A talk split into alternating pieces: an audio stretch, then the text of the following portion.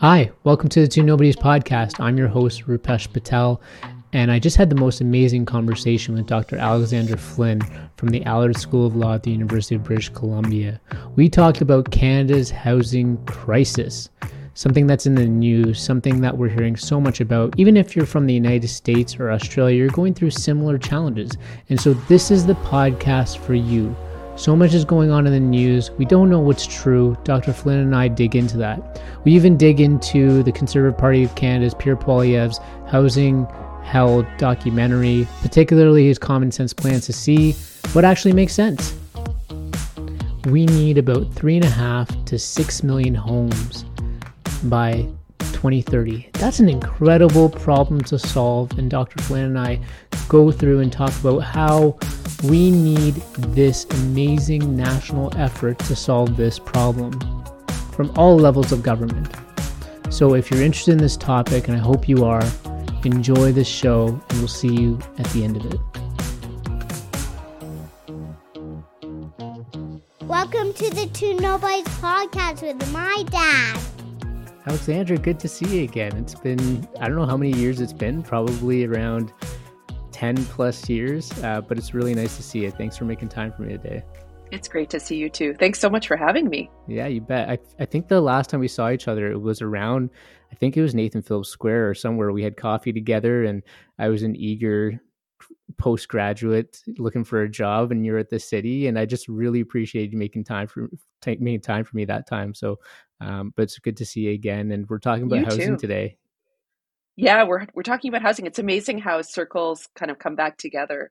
Yeah. Um, and here we are. Yeah. Yeah, Yeah, and now you're like you're tenured professor. Like, well, how did you how did you go from the city all the way to here? Because like when I checked you up on LinkedIn, I'm like, oh my goodness, she's now a tenured professor. Yeah, you know, I, as I tell my students, it wasn't exactly well planned, um, but I just followed my curiosity. Um, so while I was at the city, I was teaching up at Osgoode, and um, as you know, and then I had an opportunity to do a PhD. And so I, I was working at the city and doing the PhD. It was kind of like a hobby. Wow. Like instead of taking pottery classes, I, Yeah, I did that, but it was a lot harder than pottery classes turned out. Um, and so I ended up saying, okay, I'm going to take a year and just do Yeah. my research. And then I was fortunate to land an academic job during that time at U of T. And uh, one thing led to another, and here I am at UBC. So Yeah. it was very serendipitous. yeah.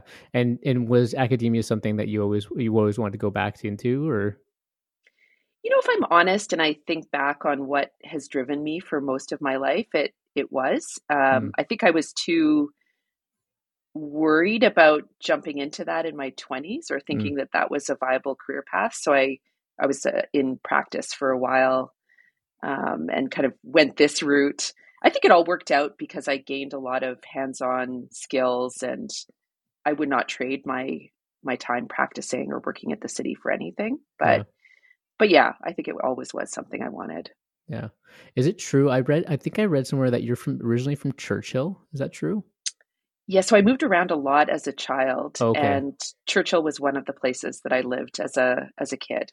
Okay. Um, so there and and Nunavut, I lived in Iqaluit. Wow. Um, it was before it was Nunavut, Yeah. um, but those were the two main places, I guess, of my childhood.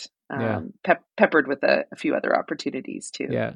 And now you're a big city girl. You lived in Toronto. Now you live in. Do you live in Vancouver now? I do. Yeah, Yeah, I live in yeah. Vancouver. Is that wild Yeah. for you just to go from like these kind of small, more smaller towns to just living in the, the bigger, biggest cities in Canada? Or do you ever think about that? Yeah, I um you know, it's funny. I so I've also I've lived in bigger cities as well and I lived Okay. in cities when I was a child. And there's definitely differences, but my belief is that, you know, we create community where we are. And so Mm. even in your biggest city, there's a little place in there. Mm. Um, or certainly that's been my experience in all of the cities that I've lived in. Um, your little village of, Yeah. you know, where you go for coffee and your neighbors and and so I think the the nuts and bolts of what, what makes community is pretty similar, regardless of the size of the place. Um, so I guess that's how I approach my city as well. I think it has. I think living in a town has changed how I live in a city. Yeah. Yeah. I found that when I left Toronto, um, it gave me bigger perspective. Like, I don't know if you felt like there is definitely like a Southern Ontario bubble um, where you just, it seems like that is where yeah. everything's happening. And then, you know, even just driving across the country into Alberta, it gives you much more perspective of how vast Canada is and how much more there is going on. Um, you having lived in multiple cities and towns, like I imagine you probably have a lot of different perspectives of what Canada's about. Yeah, I in fact that is I like living in Toronto, but it's that is the one thing that I really appreciate about not being in Toronto anymore yeah. is that I think I would have been because there's so much to think about and do yeah. research wise there. Whereas now in Vancouver, you know, I, I I engage somewhat with issues that are specific to Vancouver, but I would say they're mostly regional at minimum. Yeah. Um, and you see that interdependence of of place. Um, so for sure, there's a, it's a big country. There's a lot going on. Yeah, yeah. Um, tell folks about how you like the the research focus that you have, and then this kind of real interest in housing. Yeah, so so I'm really interested in the city as a legal creature. Okay. For for your listeners who who might not know the nerdy details of it, um, cities are a, a funny construct under Canadian law because they're administrative bodies. They're crafted by the Constitution, by the power of the province under the Constitution. Um, so people may have heard of this idea of creatures of the province, and that's mm-hmm. where that comes from. Um, but of course, for many of us, and just as we're talking about it now, municipalities are very much governments. Um, they handle huge issues and budgets, and they represent the people who are living within their boundaries. And so they have this dual role of government and administrative body, and it creates lots of interesting legal phenomenon, which is what I'm really interested in. Mm. Um, so that's the, I guess, the big picture of what fascinates me. Um, something I'll never in my whole career be able to fully grasp, I think, but something that I keep working towards. And these days, how that manifests itself is in two specific areas. So, one is what is the constitutional power of cities? So, when Mayor or Premier Ford introduces strong mayor power mm-hmm. or otherwise tries to change what municipalities are what they're able to do what does that mean from a legal perspective right. does that meet the standards of the constitution so that's one kind of area and then the other area that I'm really interested in is housing um, and housing in its full spectrum. So, what has led us to the housing crisis that we're in, what role local governments play, what role they can play, mm-hmm. um, and then the the crisis of homelessness. So, what happens when we don't have adequate housing for those who need it? And then again, what is the municipal response? So, I would say the housing and homelessness piece takes up the vast majority of the time, but it's really within this backdrop of what are cities and what are cities doing. Let's talk about that a little bit first before we get into housing, because increasingly, like you said, and you gave the Ford government example, you see provinces. Um, in, it seems like they're encroaching more on uh, things that naturally would fall within cities, or maybe stripping some of their powers, or you know, in Toronto cutting the size of council like how many weeks before an election? Like it was it was wild. Um but then like eh, you remember i'm sure you know but hazel mccallion's famous quote like uh the the federal government has uh has all the money the uh, provinces have all the power and the cities have all the problems right? And it's yeah. so true. And um but yet like the the provinces uh, don't necessarily give as much autonomy or they don't always provide all the right funding to to, to cities. Um, but then now you see also the federal government trying to have like agreements with the cities and the provinces are kind of like whoa whoa whoa hold up a second right? It's uh it's an interesting thing because the cities are trying to deal with some of these problems like whether it be even on the climate side in face of governments who are not trying to do as much but cities want to do things and I don't know. It's just an interesting, interesting time. What are your What are your thoughts about like cities trying to get more power and and maybe more funding and and provinces not living up to it, or um, or do you think the provinces are doing a good job at sort of managing things? Yeah, I mean, I think we have um we have a constitution that doesn't reflect the reality of governance in Canada. Hmm. Um, you know, it so happens that we have a constitution that is very hard to change. compared to any international constitution. Mm. And we have quite rightly politicians from across the board that are terrified of opening up the constitution yep. because of how problematic and difficult that is. And so what we're left with is this outdated laundry list of powers that first of all doesn't include everything like housing mm-hmm. it's not named mm-hmm. in in our constitution um, but in addition an agreement almost between us between our governments that really doesn't match how we actually govern and you know on one hand whatever you know we can sort of figure it out pragmatically through agreements and other things but when it comes to something like housing where we should all be at the table, all government should be at the table collaborating yeah. and trying to figure out how to get us out of this mess. Instead, we have different parties, you know, pointing fingers at each other and asserting power mm. and and it's a shame. I, I just think it's a mm. waste of energy when, you know, when really what we should be doing is collaborating. Um, so what do I think about that? I guess in a perfect world, I would prefer to have a constitution that we could revisit mm. and that could be innovative. Um, we have lots of examples, especially from the global south, of regions that are reclaiming the constitution as a tool to bring a country together and to recraft the agreements that citizens have with government and that governments have with one another. Right. I think I think that would be ideal, but you know, again, tricky to do.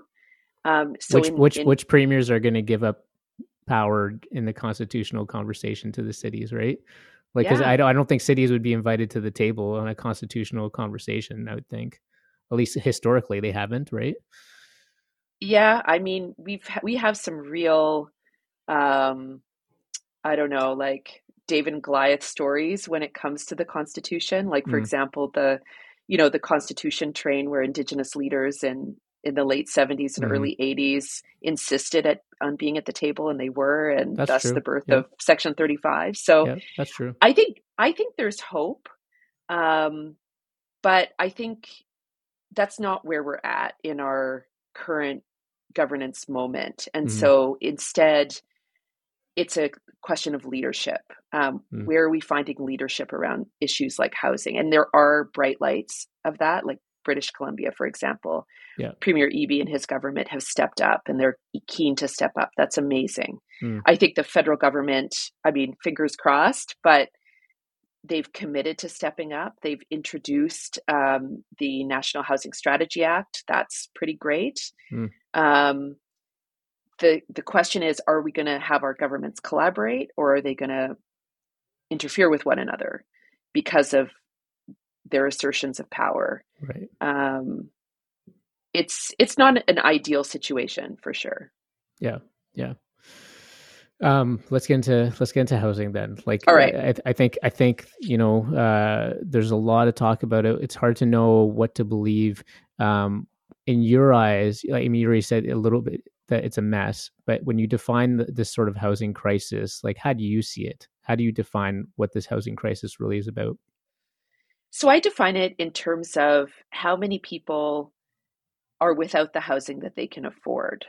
Okay. Um, and so to me, that's a data question. So I have a an amazing team here at UBC that is looking at that and has looked at that exact question, quantifying based on the data that we have, and the data is poor, but based on the data we have, what is the housing need across the country?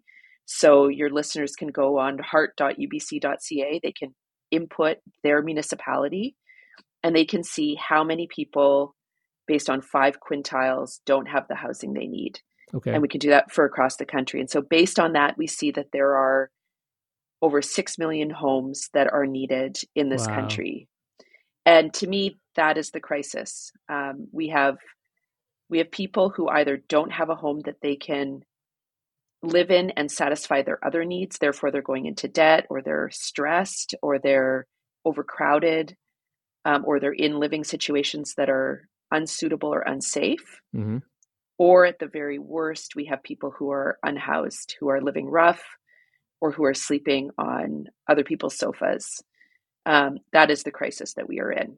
Yeah. And and the affordability part of it too right? And i guess that's part of the the first group that you kind of character like i would imagine you're including renters for instance who want a home but they just can't afford to get one these days. Absolutely. Yeah. Absolutely.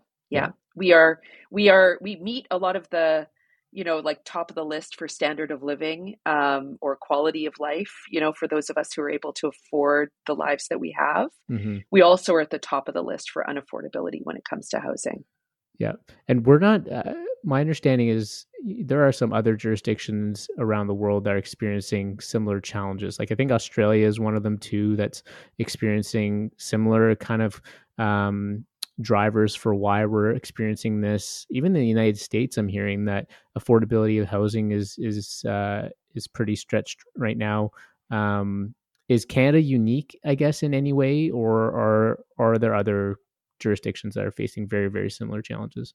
Yeah there are. I you know it's it as you said a lot of um, a lot of countries in the global no- north frankly. So us the us australia new zealand um, unprecedented levels of um, housing un- un- unaffordability. The uk um, a lot of areas where there's a certain idea of what kind of housing and communities we should have. So mm. single family homes, yeah. not very dense, um, the American dream type mm. mythology yeah. around what housing looks like. Right. Those are the areas where we're finding particular issues. That's what I was going to ask is are there any sort of um, uh, are there any connecting factors between some of those jurisdictions that uh, you see that are not just exclusive to something that's more domestic in nature for Canada? Like, like you said, maybe those countries share this kind of idea of what housing looks like. But are there any other global factors that um, influence all influence us all when it comes to housing? I think the degree of social housing and and to what extent social housing is acceptable as a form of middle class housing Mm. So, in countries like Austria, for example, um, social housing is completely acceptable to live in. Um, or in in Germany, for example, renting your whole lives is totally fine. It's mm. not seen as a as a status marker of right. you not having grown up. Um, whereas a lot of these countries, home ownership is really the gold standard for what you're supposed to attain mm. um, and actually what is subsidized by government ultimately so it's a yeah. government choice to to provide that notion of what housing should look like i think that's part of it um, the degree of congregate living um, you know the the single family as opposed to living with um, multi-generation homes um, that's another common feature that exists across these areas which yeah. has its own um, not just challenges in terms of affordability and housing, but also in terms of community and belonging. Um, so that's another, I think, thread that I can see. Yeah, yeah. When you say social housing, you mean like where it's kind of government funded or subsidized or that sort of thing? Yeah, government owned and operated. Yeah, uh, I guess would be on its most sort of extreme level, where the government itself has an agency that oversees those house that housing stock, um, or some form of direct housing subsidies that are that are given and essentially make it into a a public uh, service that government provides, but it might be more complicated from an administrative perspective. Do you do you think we need to have a shift in sort of attitudes towards housing? Like we need to um, think of housing differently in this country? I do. Yeah, I do think we should. I do think we should. I think we should be thinking of um, dispelling that single family home mythology. I do. I think it'll make us. Ha- I actually think it'll make us happier hmm. to have denser communities. Um, I think it'll it'll free open those boundaries and walls and open us up to our neighbors. So, and we have some examples of that. Like for example, in Quebec, that kind of densification has always been in place, like kind of low density. So, yeah. three to four story is the norm, and it works very well. How do you think that's landing with the next generation of homeowners? That it's like, okay, maybe they had this ideal placed in their heads. They have potentially parents who are saying like, um, telling them or inspiring them to think about home ownership as that single family home. But now the reality perhaps is that uh, one, maybe that's not as attainable, but two, you may have to change their attitudes towards that. Like, do you think that's is that landing well with this next generation of homeowners? I mean, I haven't seen any stats or polls. As you yeah. can tell, I'm very data focused, but um, just anecdotally, I would say that younger people are already coping with the realities of this difficult housing market in very innovative ways. Um, so, for example, there are like one of the people that works on my team, for example, they live in a home, a large house, but it's with six unrelated people who live communally essentially. Um, mm. and that's and it's a choice. They make that choice. There are now housing forms legal forms that comply with that idea. So uh, almost like co-ops that are being created with that model in mind. Um, there's you know queer families who have for a long time lived um, in more congregate settings and created different ideas about what family looks like and what it means. Um, we have many communities across the country that live multi generationally mm-hmm. and change the form of their housing to meet that. So, for example, taking what on the outside might look like a single family home, but inside are multiple um, semi separate units that different parts of the family live in. Um, I think youth are growing up with that reality as well. Um, I think it's different from, I mean, I was fortunate to grow up in areas of the country where living multi generationally was very normal. And um, I think many other people have grown up like that too, mm-hmm. even if it isn't the mythology that the government sort of states about single family ownership. Mm-hmm. Um, young people are smart. Um, you know, I'm not. Wor- I guess I'm not very worried about that. In short. Yeah, um, that's yeah. I, I that make, that makes a lot of sense. I know for myself, I'll speak personally, is that when we bought our home here in Edmonton, the first thing I looked at was the yard because I grew up with a big yard, and I was just like, oh, I wanted something like that. Um, so I, I wonder about how that carries forward for for other people and i also wonder about like newcomers to this country of um are they are they looking are they assuming or are they looking for something that's different from the situation that they came out of right because um, as you say in other parts of the world you're living in denser communities you're living in multi-generational homes um, and are they coming here hoping that maybe there's something different maybe they have a lot more space and to be able to operate. So, um, but yeah, I have no no data on that, but I just wanted your thoughts on that too. Yeah, I mean, I think the question is around options and choice. So, you know, I don't think we're going to move into a situation, nor should we, where there's only one form of housing. You know, mm. that it's just uh, large apartment buildings or just right. one type. But the kind of housing stock that we need that's going to make sure that people are housed in places that they can afford that's where the gap is. And mm. it is this kind of more dense um, housing. Some of it, you know, I think now we sort of think of it as entry level homes. You buy a townhouse or a condo, and then you kind of work your way up to having a single family home. Um, maybe that's the reality for some people. It will serve as that step ladder, you know, right. onto other forms of housing. But for many people, that is the end goal. It's it that will be where they they end up staying. And that's the housing stock that I think governments are now sort of realizing needs to be in place. That's why zoning bylaws and other things are shifting to yeah. enable more communities to have it. Yeah, yeah. Uh, you said six million homes is something that we need in Canada. Is there is there a, a, certain timeline for that when we need it by? Like I've heard by like twenty thirty or something like that. Is yeah, yeah, it's in twenty thirty. And yeah. there's different numbers, by the way. Of course, you know, yeah. there's different numbers. Some people say 10 million. Some people say you know the government has a different amount um, but the data that we've produced shows shows the six million. Yeah, I've seen the Canada Mortgage, Mortgage Housing Corporation say around three point five million. It's kind of all over the place, but still a, a, huge amount. Like, how the heck did we get here where there's such a undersupply and such a high demand? Like, I know it's a complex question, but like for you, what are the things that stand out for how we got here? Yeah, I think this is really about political choice. Um, okay you know, we used to have much more intervention from the federal government in housing. Mm. Um, and they, in the 90s, because of wanting to deal with uh, debt and deficit, backed away from directly overseeing housing. So social housing was delegated or, or, or given to the provinces. And in turn, that was downloaded to some municipalities. And so Um, that's one reason. We just had the federal leadership piece of it go. Um, p- part of it is um, is the way that we've subsidized single family homes through grants and tax breaks. Mm. I have a scholar friend from the US who says, you know, we put a lot in the house. Like the house is not just the place we live, but it's also our our uh, our retirement strategy. It's how we make sure our kids can go to schools that mm-hmm. we want them to go to. It's our it's the vehicle stat- for everything, right? Yeah. It's our vehicle for everything, and yeah, that's a political yeah. choice. Yeah, yeah, yeah, yeah. You said sorry. You said the in the '90s, so I imagine during the the Chrétien time. Um, so before before that, um, the federal government was was really actively involved in housing. Like, what did that look like?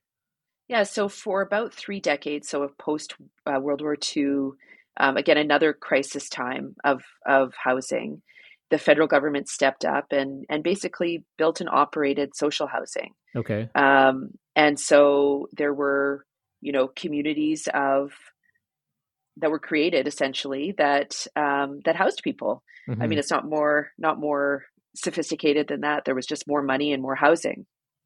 And then obviously that's expensive to do. And so the federal government, um, in the Chrétien years through Paul Martin's uh, budgets, decided to uh, get out of the business of housing and and and determined that it was a provincial role and not a federal one. Okay, so because uh, in BC, I think you guys have BC Housing, right? Is that yes? Is that kind of deal with sort of non provide non market kind of housing solutions there? That's right. Okay. Not does every not every province has that, right? I don't think. No. No. In some places, like in Ontario, for example, it's it's really been uh, seen as now a municipal role. Yeah. So okay, so the federal government kind of uh, absolves a responsibility from that. Then what is that what does that start to do over time in terms of just like the supply of housing or um, just kind of contributing to the situation we have now? Yeah, so it it suggests that there's a i mean because many provinces assumed the same position that it it wasn't the role of government to you know own and operate housing for the especially those who are more vulnerable what it meant is that there needed to be a a market role for this that the market would need to step in sometimes with subsidies sometimes with restrictions um, for example, having a certain number of units that were identified for um, for lower income or middle class uh, folks. Um, but essentially, the the idea was the market will be able to deal with this issue, and mm-hmm. that's mm. where we see the gaps. They they aren't. Um, there are a considerable number of individuals who just simply cannot afford market housing. Um, and so the question is, what do we do about that?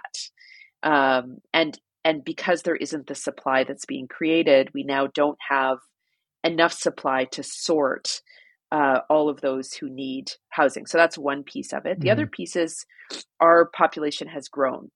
Um, so we have more people who are coming to Canada, which we need. We need that from a from a um, you know immigration. Or, yeah. yeah. yeah, yeah. We also have tremendous labor needs here. Mm-hmm um, but we don't have the housing to to provide to people. And so, you know, I'm I'm reticent to say that immigration, especially these days, is the cause of the housing crisis because it is not. This is a decades in the making mm. issue. Um, but we're definitely stretched in terms of the housing supply that we have and the ability to house those who need it at the rates that they can live in. Yeah. Yeah. Um, do you think that there is a place for like is it too back is it too late now to to for the federal government to go back and try to get into non-market housing? Um, is there any sort of, you know, quote unquote wartime kind of level of effort that we could put to this problem or yeah, any thoughts on that because I've heard some I've heard, you know, recently people kind of entertaining that idea, I guess. I think that there's absolutely and should be this is the moment to change how we do things. It okay. is. I mean, yeah. we really do have a crisis of leadership in this area. Um, the only government that can really do it across the board is the federal government, mm. and and they're reticent. Um, they don't have to do it by directly building and operating housing as they did post World War II. They can do it through funding. They can do it in a similar model that we've created. Healthcare. Healthcare is another um, line item that was not in our constitution that we figured out a national response to. I think we are at that level of crisis. Um, and again, there are, are, ways that we can ensure cooperation with principles around uh, a right to housing or a need for housing. Mm-hmm. Um, and and we should they should mm. so yes i think i think this is a fixable problem i don't think we're too far down any road that we can't re-steer the ship I wonder why the federal government, if if that, like that would seem probably very obvious to folks. Then I, I guess in, in the, uh, those who are working in the federal government, I guess why, why wouldn't they be responding in that way then?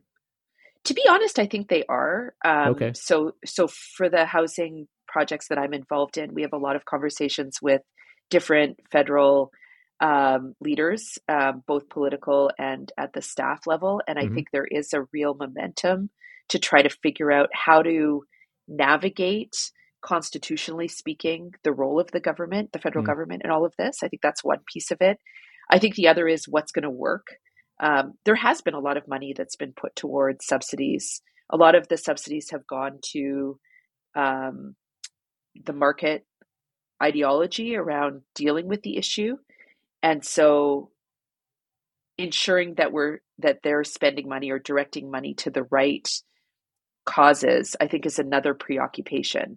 So I do think there is an interest and a recognition. Um, and we're just in that moment of sort of seeing how it's going to pan out, assuming that the federal government does say at the end of the day, let's let's actually do this, and assuming that they have a mandate to do it ultimately, because there will be there will be an election. Is there is there if the federal government is putting money towards this, does the market side have the capacity to be able to deliver on this, or and are there non market housing players that can also get involved? Like, yeah, is that an issue right now? Yeah, I'm so glad you asked that. So the the non market providers, I think that's a real opportunity for um, for change. So these are the um, the the bodies that are essentially building housing for those who are middle class, lower middle class, who can't afford market level housing and, mm-hmm. and in housing forms like land trusts and other models that keeps it affordable for the long term. Um, I think there's huge potential there. And we see in a province like British Columbia, there has been more direction of funding yeah. for those those players um, and through BC Housing. So that's that. There's a lot of uh, you know great examples in the way that that BC is doing it. The city of Toronto is also calling for more housing through nonprofit uh, vehicles. But that doesn't mean there isn't a role for for for profit housing mm. developers. Of course, there is, and there will be people who can afford market housing and will remain in market housing, you know, a significant number of people. I don't think we're in certainly in the projects that I'm involved in, we're just not as worried about those who are um, already able to access market housing. It's those who are doing it but really can't afford it, and then those who would like to but can't, and then those who just that's not even on their radar. They're just they're not going to be able to to do that based on various factors. Are you worried, concerned at all that if there is more non-market housing participation, how it affects um, the for-profit sector? Because the real estate sector um, is huge. It's a, a huge contributor yeah. to our economy. So many Canadians are a part of it. Um, any concerns from that perspective? I mean, the um, you know, uh, in addition to our crisis of of housing, we also have a an unprecedented increase in the cost of supply and labor with you know something like 20% of Canadian construction workers due to retire which has led to construction being very expensive. So I actually think that's the area we want to be focusing on. It's mm. an area of potential growth. Um, yeah I would say you know you don't want to minimize the voices and concerns of of of anybody given the state of our economy. But when it comes to people just not having a place to live, I think that really needs to be our focus. That takes precedence. Yeah. Yeah. yeah um, yeah, because I, I wonder from people who are like, yeah, you know, housing is so important, but as long as it doesn't erode my property price, prices, you know, or my real estate investment portfolio, you know, it's I, I, that's you know, it's a real, it's a realist, it's a realistic part of the conversation. But to your point, when people are not are facing situations where they're unhoused, like that definitely takes precedence. I think that has dominated the discussion of housing for too yeah. long. Yeah. And um, you know, listen, I'm fortunate enough to to own a house, so I get it, but um, I'm in a better position to lose some money on the value of my house than somebody who's at risk of of losing their rental property and and falling into homelessness. I think it's just where are we putting our priorities right now? Yeah. And I think that's what has to take take precedent. So federal government, you said, has the biggest opportunity and role to play. Um, do you think the provinces kind of work with the feds on on on or are they working with the feds on the housing side or what are you seeing as far as challenges there yeah i mean so of we we kind of like the you know the good guy bad guy story um not you but i mean in general just it's a trope that mm. you know someone's doing something wrong or whatever behind the scenes provinces, federal government, municipalities have been working together on the back end for a long time trying to figure things out. Um, you know, when I worked at the city of Toronto, one of my areas was housing. Um, you know, Toronto is a municipality, but it's it's a big one, right? It's the fourth largest government in Canada. And we had ongoing discussions with provinces and the federal government all the time about how to figure things out within the legal and policy constraints that we were in.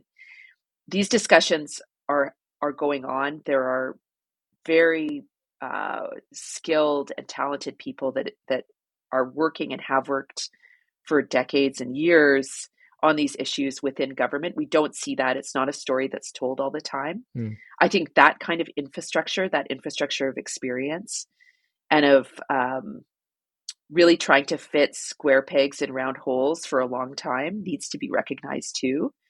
So these intergovernmental conversations have existed. We just don't, they're just not laid out in a systematic way. Mm. Um, there's not a sophistication around the the way that these tri-level government tables operate.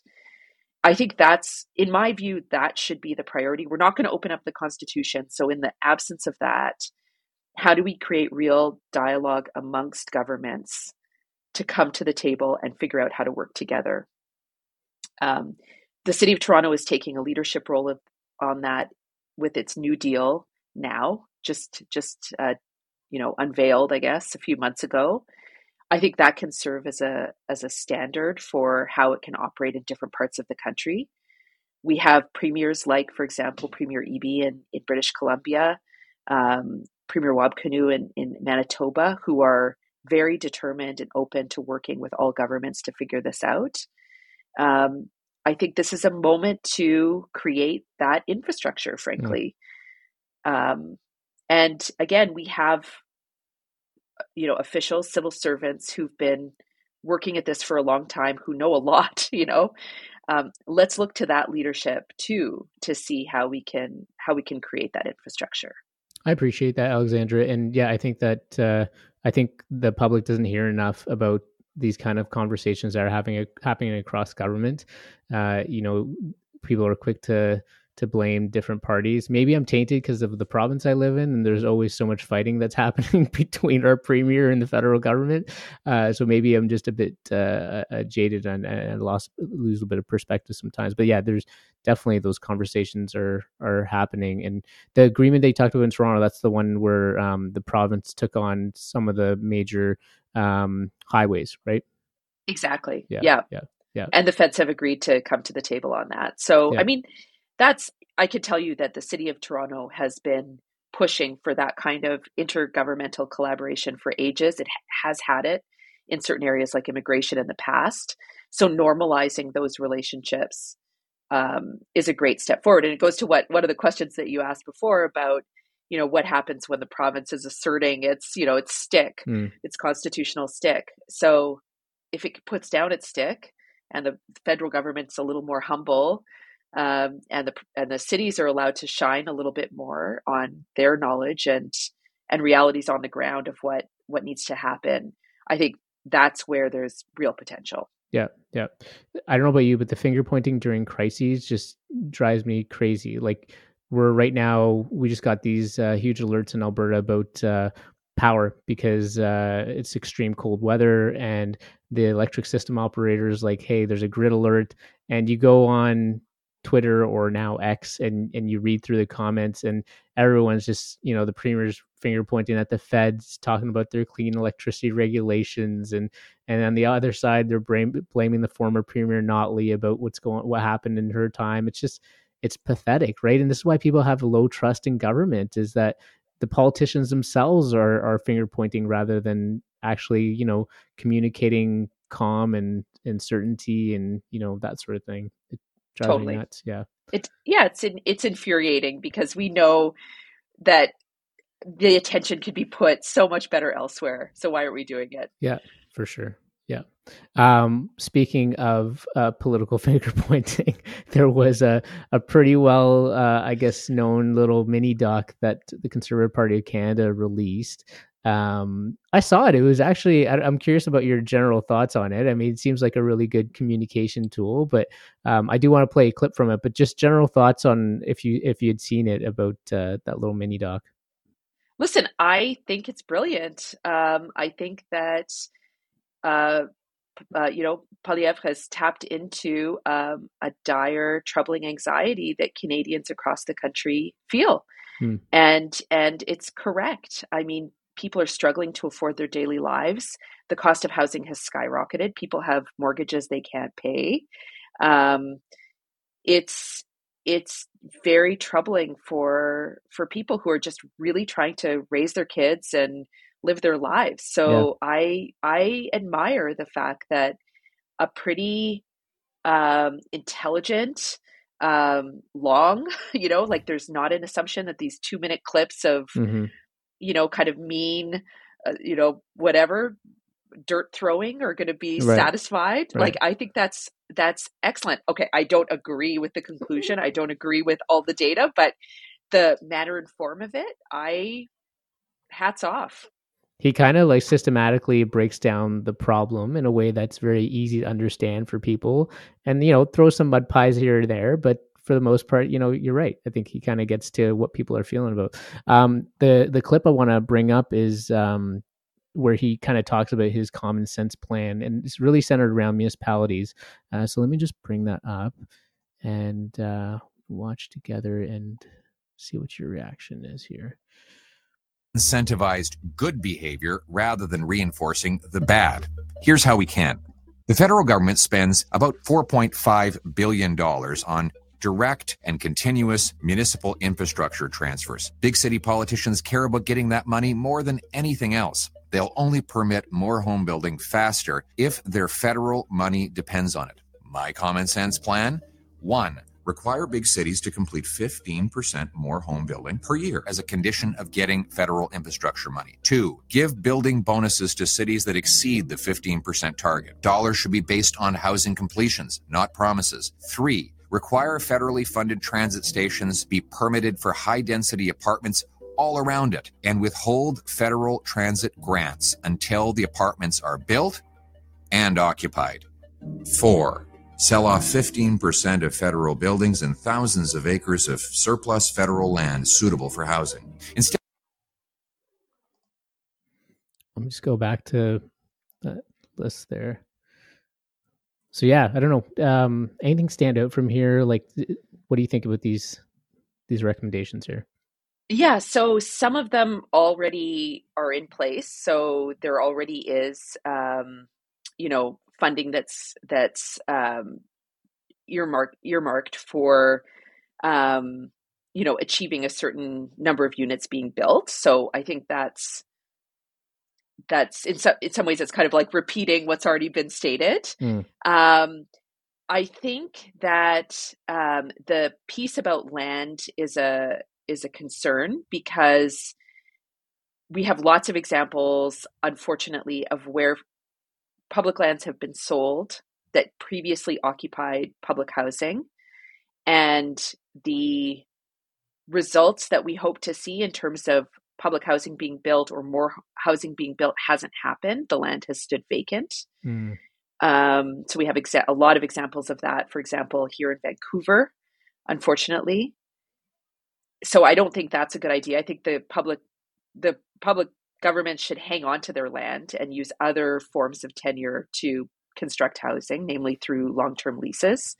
Could you it, could could you could you if you sold off that land, but then um, I don't know zoned it in a way that was dedicated for housing? Like, could that be an opportunity? Maybe. I mean, this is where we come back to who's holding it. So, is it a mm. nonprofit body? Are we are we going to keep it affordable for the long term, basically, okay. or will will it ultimately be turned into a, a form of market housing? Right. Um, that's where we have these cautionary tales in in British Columbia that I don't think we want to be replicating. Mm. Um, so, you know, I think the bottom line is: is it going to remain uh, housing that's affordable or not, and okay. what vehicle are we using for that? But selling it off doesn't seem like the right call. Um, we have a bit too much of that already. This is land that is held in our collectivity and can be used to help address this issue. And then other ideas around uh, transit stations and high density, that's being done um, in many jurisdictions. So, what do I think? I guess I think um, yes, tying funding to conditions is good. It's done already and it should continue. Um, the idea of austerity type approaches don't, in the long term, trickle down to the people who really need it. Um, so believing that the market is going to solve this problem isn't isn't hasn't borne out in history, and I don't think should be attempted now. Yeah. So I guess that's what I think about the measures. I um, yeah, I hope that answers the question. Yeah, no, I think it does for sure. It sounds like so some of these things are are definitely happening. Um, you know, in, in principle, the selling the, or the the in theory, the thought of selling off federal land seems appealing, but it it kind of has historically fallen short. It sounds like on that front. Um, yes, does that sort of def- capture things? Yeah it has definitely fallen short. Yeah. And um, I, I like the idea of using public lands a lot. Yeah. Um, it's another sort of pillar of what we're doing here at UBC in terms of research. Um, I like that, you know, it's getting more attention, but the idea of selling it to for profit um, developers with the belief that it will remain affordable is unfortunately not borne by history. Yeah. Yeah. Uh, I don't know if you heard the go- federal government uh, is uh, it was in the news I think yesterday the, or the day before on capping international students, uh, and uh, because of you know it's the situation that they're facing, but also potentially the pressures it puts on on housing. Um, I know we talked earlier about you know there's a lot of focus around immigration and how that's contributing, but really the problem has stemmed from decades past. Um, in general, though, when you think about, eh, do you think there is a role and it is worth looking at um, international students and newcomers and immigration levels in general right now, or? Because there is a conversation I mean, about like you know if you you are going to bring people, we should have the housing in in place, uh, but at the same time, uh, you know, we also need immigration for um, for for many reasons, and also even to to support newcomers if they're leaving from you know conflicting situations at home or whatever it might be. So. I mean, we are a country that is built on immigration, as yeah. you know, as we've all heard multiple times uh, for good reason. And so, um, I think finger pointing um, to uh, newcomers as the cause of housing woes is just simply untrue and dangerous. Um, and at the same time, we don't want people to be at risk. You know, I, I teach in a university and I see the effects of having mm. Students who are poorly housed and what that does to them and there's a role for universities to play. Um, university lands are another area where we can, we should expect more housing to be provided. So I would rather that kind of conversation of yeah. how do we house the people who are coming um, and make sure that they have the opportunities to flourish in Canada. Um, and and I think that's where we need to keep the conversation. We need we need newcomers, and so how are we going to house them adequately? Yeah. Do you know about um, universities taking on more international students? Uh, is that is that true? And is that partly in response to um, them not getting adequate funding uh, from from different levels of government. Is that is, do you know anything about that? It's a bit outside my area, you know, so I only know mm. what I've what I've heard, but yeah. Uh, that is, I think I was reading, you know, a few articles in the past weeks whether that are highlighting this this new announcement by the federal government and and that seems to be what's what people are reporting that the number of international students is going up and and at the same time they're not guaranteed or even um, given in some cases opportunities to stay in Canada afterwards so it's really yeah. a a cash grab on on the part of universities um, again, it's not my area, so I don't have any data on yeah. it or what have you, but it does seem like that does happen, unfortunately. Yeah, because I'm starting to see some articles pop up about people leaving now the country because of what they were hoping for, but they're not achieving um, what they wanted, and they're not finding their housing situation, and they're not finding a better life. Like that's really sad, right? It is sad. It's horrible. Yeah. It yeah. shouldn't happen. Yeah. Yeah. Yeah. Um, what is what is something that's kind of in the mainstream i guess news or dialogue that just bothers you when it comes to like this is not true or we need to inform canadians better on this on this problem is there anything that sort of stands out that you just kind of want to square the truth on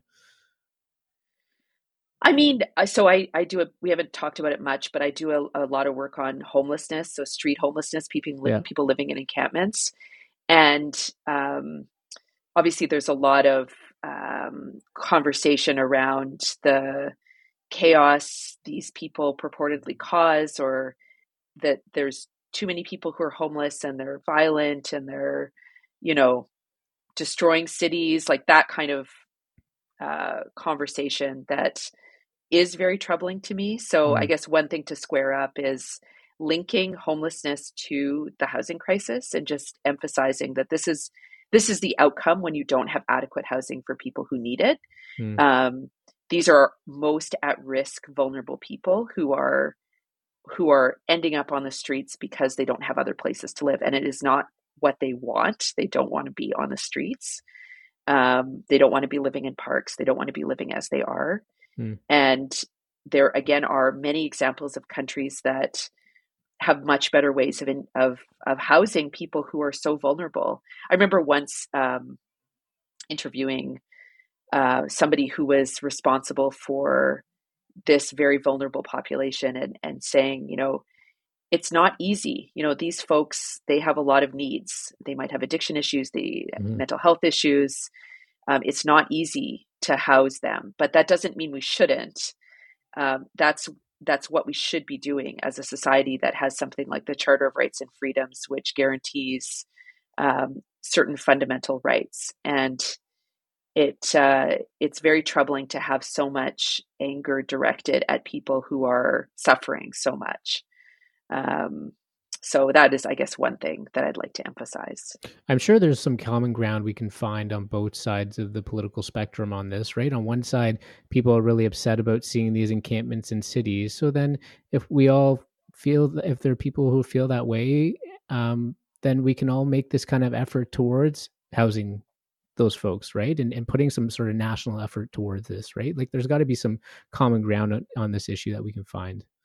Absolutely I I think so. I think yeah. you I think people um you know like if you speak to people about what's actually happening most of the time you can find common ground like uh, earlier this week i was on a radio show and about a decampment that's taking place and i got an email from somebody a resident in the area who said you know listen i'd love to talk we you know there's a homeowners association we used to be very sympathetic towards unhoused people but we've just gotten really frustrated and you know we'd love to talk. I mean i love that. Like yeah. let's just come to the table. These are these are obviously interested people who live in the neighborhood that have a a desire to find a common ground as well. So why aren't we encouraging that kind of all hands on deck let's move forward together? Um, divisive politics right now i mean maybe anytime but right now it just doesn't it's not make you feel good. No, it, it's no. it's not the right it's not the right vibe. Yeah, as yeah. my teenager would say. Yeah, yeah, yeah, yeah. Um, I uh, know somebody, uh, a neighbor of mine, who's a firefighter um, here in Edmonton, and um, he was working in the downtown core, and he said most of his calls are at encampments and it's because of people just trying to stay warm but uh, you know unfortunately it's kind of unsafe right? And so they're having to deal with a lot of those calls of of just having trying to have these tough conversations right? Firefighters who um, you know maybe they get some training in this but they're having to have tough conversations with people but like unfortunately we can't have you have that have you you know have that fire in your tent because it's going to create a really unsafe situation but these people have no choice right? Like it's just it's yeah pathetic, right? You have firefighters who sh- shouldn't be having to deal with these kind of calls, right? And should be focused on what they're really supposed to be doing. But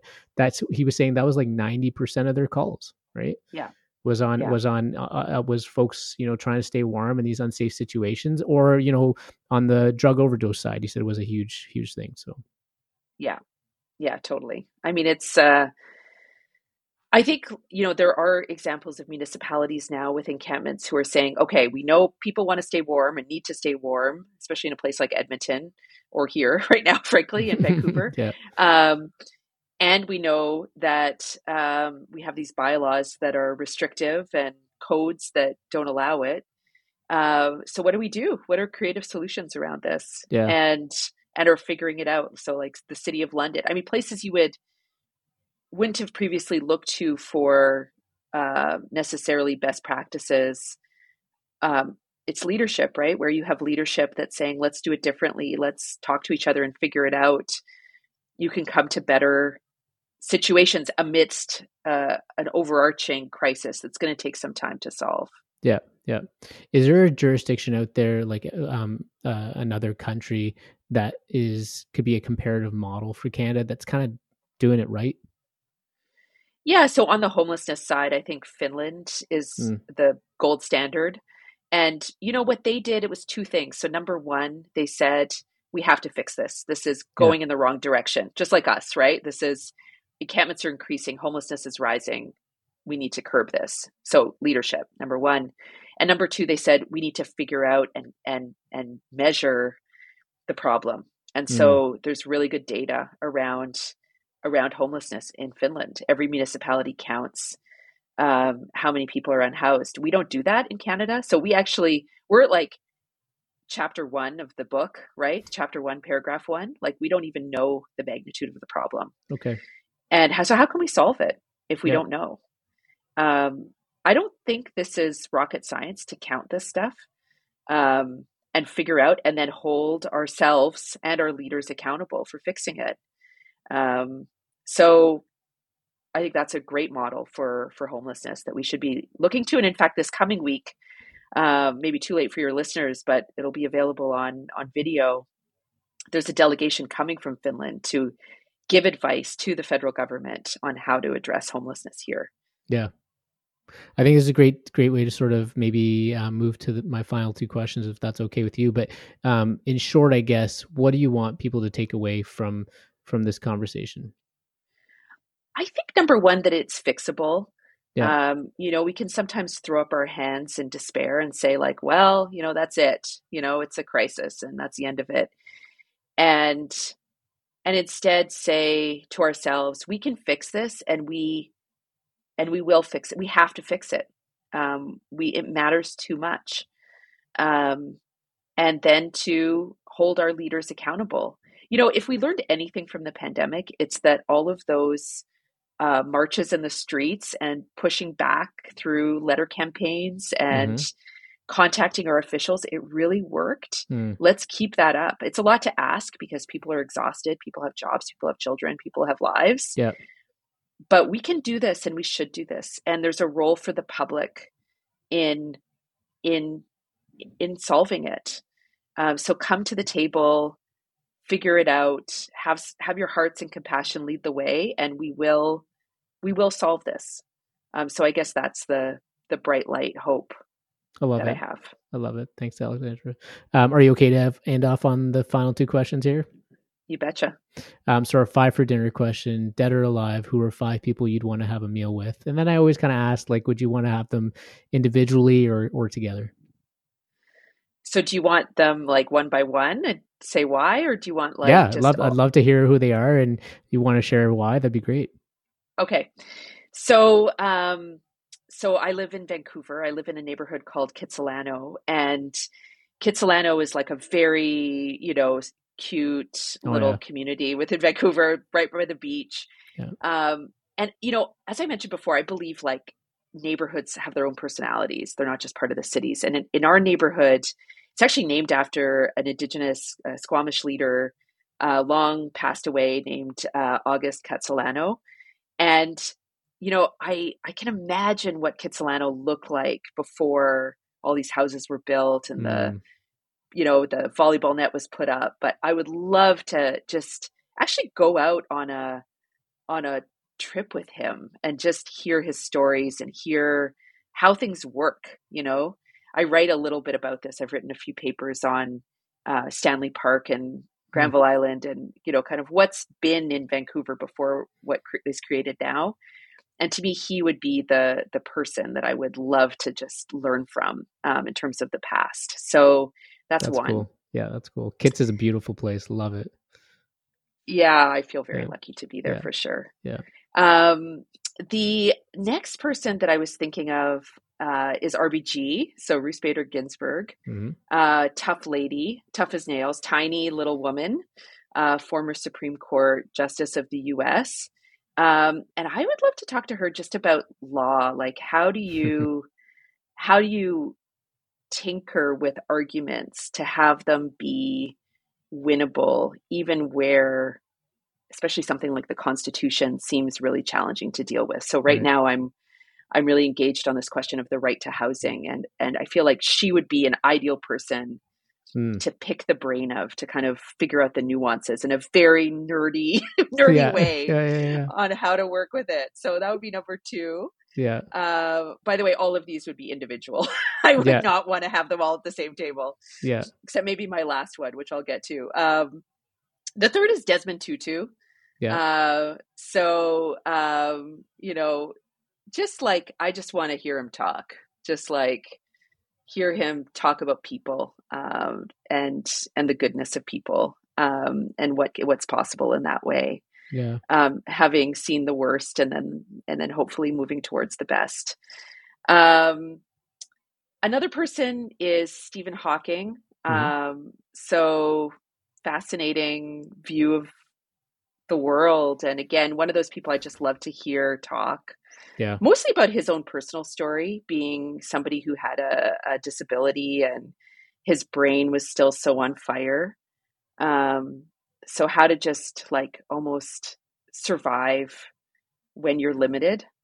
Um, I'd love to hear more about that. And then the last person is my mom, uh, who passed away three years ago. I just Mm. love to have dinner with her again and hang Yeah. out with her. And yeah, I, w- I was always so curious about what she would think of all the things that are going on.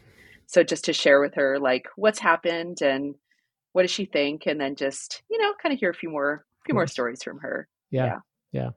Uh, very interesting. With that's amazing. By the way, what an amazing five, and it, for sure, individual conversations. I could also see a really interesting group conversation develop into amongst those five as well.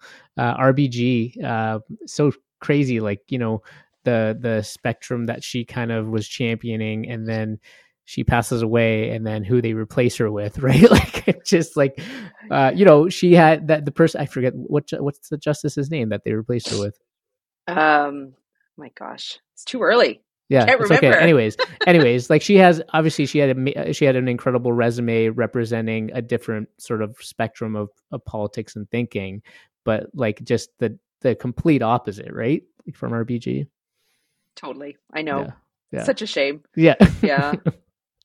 i'm sure i i'm sure she tried to i imagine she probably would have wanted to hang on for as long as possible right She So, really tried. I Yeah, mean, my yeah. goodness. Yeah. All that weightlifting, you know, at age 90 or however old she was, like, what a trooper.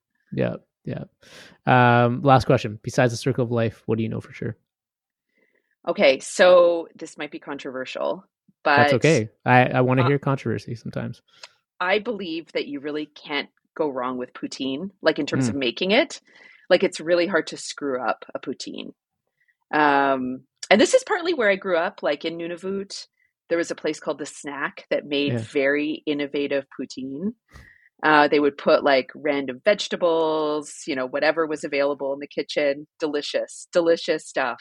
Plain with toppings, with ketchup, doesn't matter. I think it's hard to go wrong.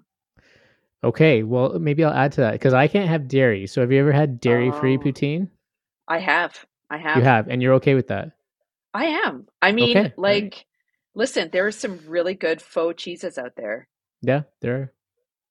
They Yeah. and you know when they're covered in a miso gravy, you know, you're going to be fine.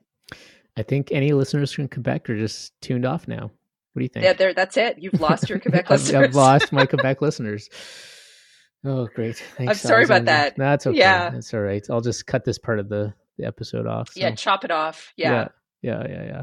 Hey, it was this was a lot of fun. I really enjoyed the conversation. It was really great to see you again. Um, I think you, I think you um, cleared up some things for folks that they probably thought were were true or what they were uh, were they were listening to, and really got us to focus on. Hey, these are um, there's some incredible needs out there, and we have the ability to do something amazing. And now is the time for us to really galvanize some major efforts, starting at the national level and trickling all its ways down to the municipal level. So um, really appreciate you um, bring clarity to the conversation and uh, always happy to have you back at another time and uh, yeah thanks for spending your your sunday morning hopefully you had some coffee before you you joined us here so Before entering. So Perfect. yeah, that's what i love perfect. Th- Yeah. Thanks so much for having me. It was a Thank- real delight. Actually, I really enjoyed it. thanks so much. And stick around. I just want to make sure we get a pure upload here. All right. Thanks so much. Thanks everyone for joining us and we'll see you at the next episode. Bye